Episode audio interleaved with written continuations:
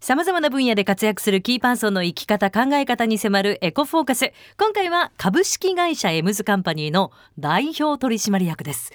大黒摩季さんです。社長。やだそれ。今回ミュージシャンじゃないですからね。はい。はい。ちょっと頑張ります。大黒社長としておしゃべりになるのってあんまりないですよね。ないですよ。表に一個も出してないもの、ほうここ初ですよ社長として喋るなんて。名刺とかお持ちなんですか？名刺はねあのかつて作ったんですけどあの社員に怒られてあのカラーにすると高くなるからやめてくださいって言われて 二色釣りに直させてもらっていいですか？あわかりましたって言ってそれからはあの持たないようにしてます。逆に。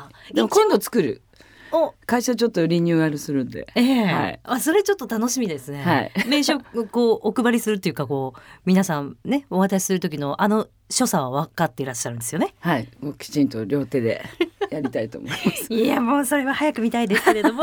さあ2019年の大晦日に50歳になられました、そうですおめねでとうござい大大台に乗りましたよまますた今の心境はいやでもフレッシュですよ。だって40代のベテランでいてな何かと下のね後輩たちのお姉ちゃんみたいのをどうしても強いられてた頃を思えばえもう岸谷香織さんがこの間言ってて「もう50に入ったらマキちゃん新人よ」って「フレッシュよ」って「そうだな」みたいなえねえそういう感じですよ。お姉ちゃんたちもさすがに強力ですからね上に中村あゆみさんはいるわもう美里さんはいるわもう ということは今はいもうピチピチの、そうです。ええ気持ちではい、はいいらっしゃるということでシュです。しかもその、えー、50歳になられた当日は50曲はい。ライブをされたということでこれ何ですか？いや単純に親父のダジャレばっかりですよ全部。はあ。の当て字とかそういうやつで、50だから50にこだわってみようってみんなで言ってて、あ、え。でそれでそしたらやっぱり50曲やらないとって最初もう丁重にお断りしてたんですよ。ええ。えボーカル力学的にあのクオリティを保証できないとかってね偉そうに言ってだけど自分のねあのシングルとかそういうのはどうしてもヒット曲とかは最初からニーズがあるものでけれどももう100曲以上作ってきてかわいそうな曲いっぱいあるんですよね。で誕生日だしあの今日は私の思うように歌いたいと思ってたところを、えー、といろんな曲を50曲っていうのもまあ自分へのちょっと少しだけあの優しさとするならばメドレーでねええ。ワンコーラスつないでも1曲じゃありませんかっていええ。うところでちょっとそこはね少しだけ縛りを緩くしておりますけれどもでもなんか50トライっていうのを、えーまあ、自分で決めて、ええ。そのみんなでね来年どうするスローガンどうするって言った時に。でそれの一つとして50曲っていうのはなかなか洒落てていいんじゃないかと思ったんだけどまあええ壮絶でした。いやそうですよそれを大晦日の日お誕生日の日にされたわけですよね。元日ってどんな状態だったんですか？いやもう抜け殻ですよねもちろん。喉は大丈夫なんですか、これがね、ええ。最近ねなんかね超越してきたらしくて何かを。はあ。一個ステージ上がったみたいでその損して得取れじゃないんですけどいわゆる病気の治療であの6年休んでた時オペも2回して、まあ、私の命の、えー腹筋が縦に2度ほど切られてで最初まあまあオペ後しばらくした時に一声発してねそれまであの力まないでくださいって言われてで力んでいいようになった時に地声出してみた時にやっぱりなんかまだプラプラしてる感じでもう終わったなと思ってえ。いたのでそこからその少しずつこう治ってきてトレーニングとかしてみようみたいになってきた時に人間ってその筋トレのあの論理と一緒で壊れて強くなるのね。だからその切られたところって治ろうと思ってあのすごい勢いで頑張るのね。あええでそれをやっぱりもうその頃になると自分じゃもう分かりきらないので、まあ、ここが私の最近の強さだなと思うんですけどすぐうん。そのプロに委ねる。はあ。自分で無駄に悩む悩む時間が無駄だなと思ってええ。分かりもしないことをコツコツと今更っていう、だったら全てをこう分かっているプロに頼んでっていうところでトレーナー3人つけたんだよね。はい。で、まあ、1人はそのスポーツのオリンピックトレーナーみたいな人ででビューティーの人であとは食事とかそういうところも含めて体のメンテナンスが得意な人みたいな。でその方々に、えー、と全部お任せしたらですねいやどうせだったらあの前に本当はまきちゃんをこういう体にしたかったんだけれどもやっぱりその当時の自分のあのこれまでやってきたっていうことを捨てきれずに、そのもう一個壊せなかったもの壊れちゃってるんだからもういいじゃないみたいなそりゃそうだみたいな感じで、ええ。ゼロからね歌い手にするための体を作ってもらったの。はボあのボイトレの見地からとかもいろいろね。あ。え。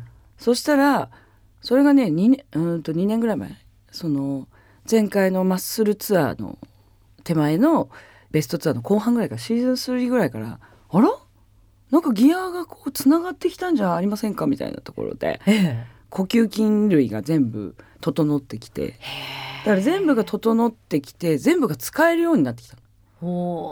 そうすると生体自体にかける負荷っていうのが減ってええ。その使うべき時だけ使ってあとは空気の流れでとか動きによって、えーフォローされながらとかいろんな技術が思うようにサクサクできるようになったんですよ。まあそれ一人の人間として自分の体を誰かに預けるっていうこともですけど、大黒摩季という商売をする上で一番大事なものをうんこう他人様に預けてそのこれからを続けていこうという、うんそれまさに経営者ですよね。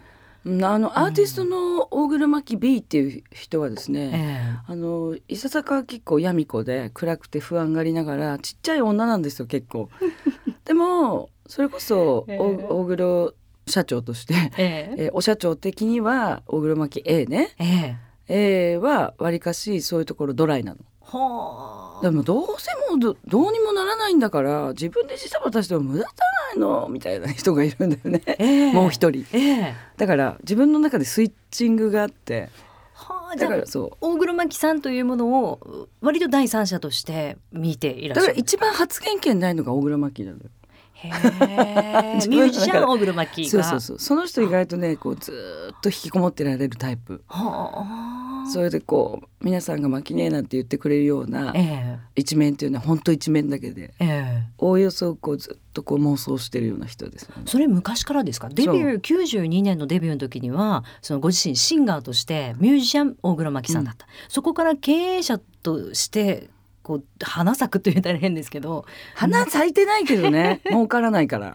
いやいやいやいやそのなんか節目みたいなものがあったんですか？いやでもやっぱりあのーそこはやっぱり人生いろいろで波乱万丈特集3ぐらいできそうな人生なんで そのなんていうのかな節目節目で大事件が起こるわけですよ。父が亡くなったり母がその脳出血でどうのって要するに大黒家の経営陣が今度弟に代わりとかって言って。でそそのまあ実家。実家がずっと守ってきてもらったものを今度バトンタッチでこっちが守る側になったりバックアップする弟をバックアップする側にま回ったり。そして母にその私の事務所を、えー、と経理とか任していたものも母もできなくなり。でそしてなんかこうもともと組織が無理なんですよ。性質的に。はい、だからその見えない見えないものをコントロールするのってまこれまたなんか向いてないというより好きじゃない？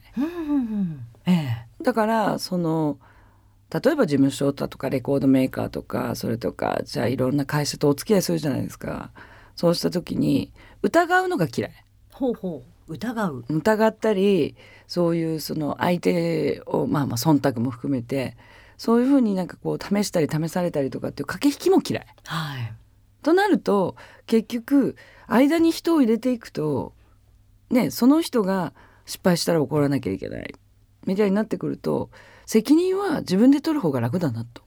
取ってもらうより取る方が楽だな文句を言うぐらいだったら自分で動いた方が楽だなええ。と思うようになってもともとマネジメントしてくれてる会社もあったんだけど独立をして大体もうデビューして、えー、とあれあの92年デビューだからそれで2000年で休むでしょ。だから8年だけどその前にバックコーラス4年ぐらいやってるから、まあ、いわゆる633で12年。子供が大人になりますぐらいまで。ええ。そこにいたら、えー世の中のこと分かるわけで、まあ、業界内だけどね。ええ。で比較的、まあ、アーティストとしてみれば、えーその雲の上にが向いてないタイプだから。だからもうみんなで戦場パーリーとかいうよりは、ええ。イオンとかに行きながら「や新しいもうよくできてるねこれ」みたいなの見つける方が好きだから。えそれから普通の一般のお友達っていうか同級生と話す方がええ。作品になるし、ええ。ね、それでなんかこうお互いのギンギラを見えっ張りながらいるパーティーっていつも全然向いてなくて。友達にならなくていい。異業種交流しなくていいみたいなタイプだから。えだからそれもあってあのどっちかっていうとその女の子がっていうか女子が一人で生きてったり、まあ、家庭も持ってもそうですけど女子の立場からのかゆいとこに手が届くような、えーワードとかそういうのって決してうん。スーパーな人からはあのピンとこないじゃない？確かに、ええ。まあスーパーになれないタイプですね実際。う。んだからそういうそのいわゆる100均でこれは便利だね。みたいなのってあるじゃない。すごい感動しちゃうような、ええ。ね、そそういうものとかを見つけた時の喜びって女子にしかないじゃないほぼほぼ、はい。まああとはお姉の子たち。だからそのそういったところがやっぱ好きなんだなと思ったの。ほ人が気づかないことを気づけた時の喜びとうか、ええ。それとか新商品というか新しい考え方を見出した自分って好きだなと思うとなんか大きなところで組織の考え方に沿って毎度毎度偉い人と喧嘩するのもお互いになんか不毛だなと思うことになって私はだってもうもうやったことやりたくないんだからっていううんねえ。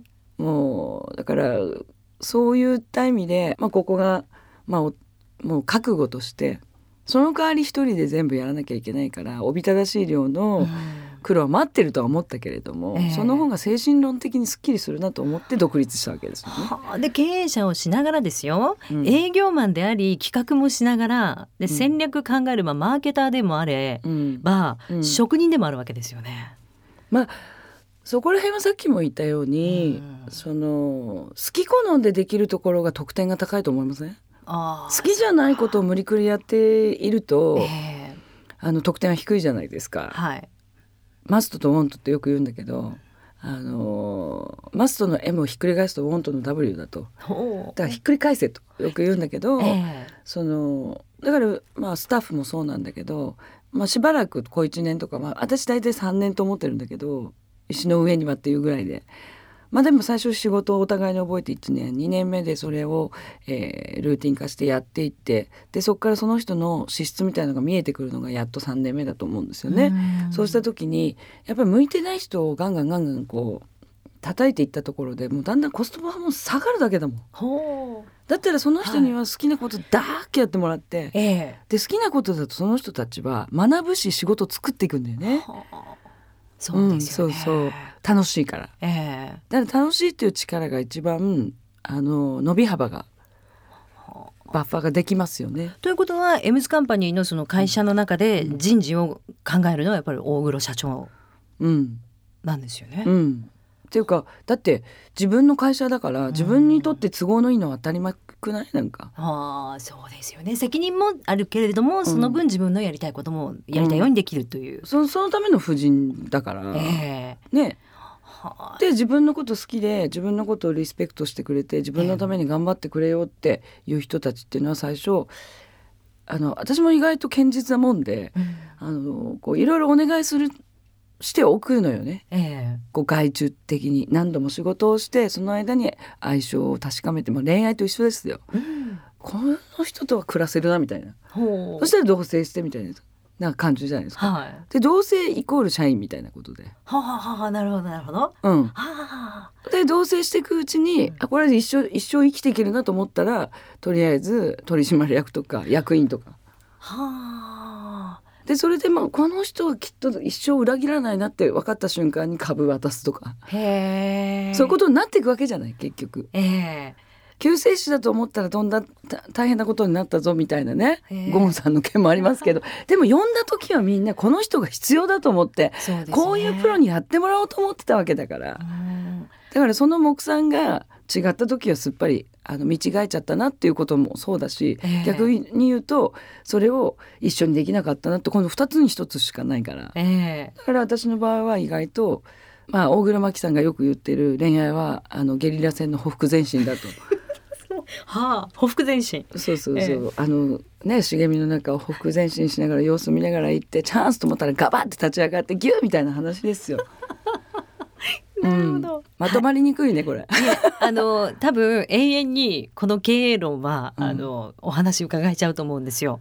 いや経営っていうほどじゃないからね要は。でまあその大黒社長が、うんえーそのミュージシャン大黒さんを使って、うん今度50歳になられた、うんその節目に50歳50トライを、うん今からこう計画として皆さんでガッとやっていくわけですよね。やっぱり戦ねアーティストとして人としてもうワンランクアップっていうかステージを上げたかったのね。略を。ほうだから挑まないものはステージは上がらないんですよやっぱり。うわーかっこいい経営者だ。だから、はいなんか挑ませたかったんですよ。はあのもうだんだん安定してきて先ほど言ったみたいに歌のステージもちょっと上がってきて気持ちよくなってきて、うんあこれは神様からのやっとご褒美だと戦ってきたものにしかもらえない境地なんだとそれはよかったね。じゃあ済まないよみたいな。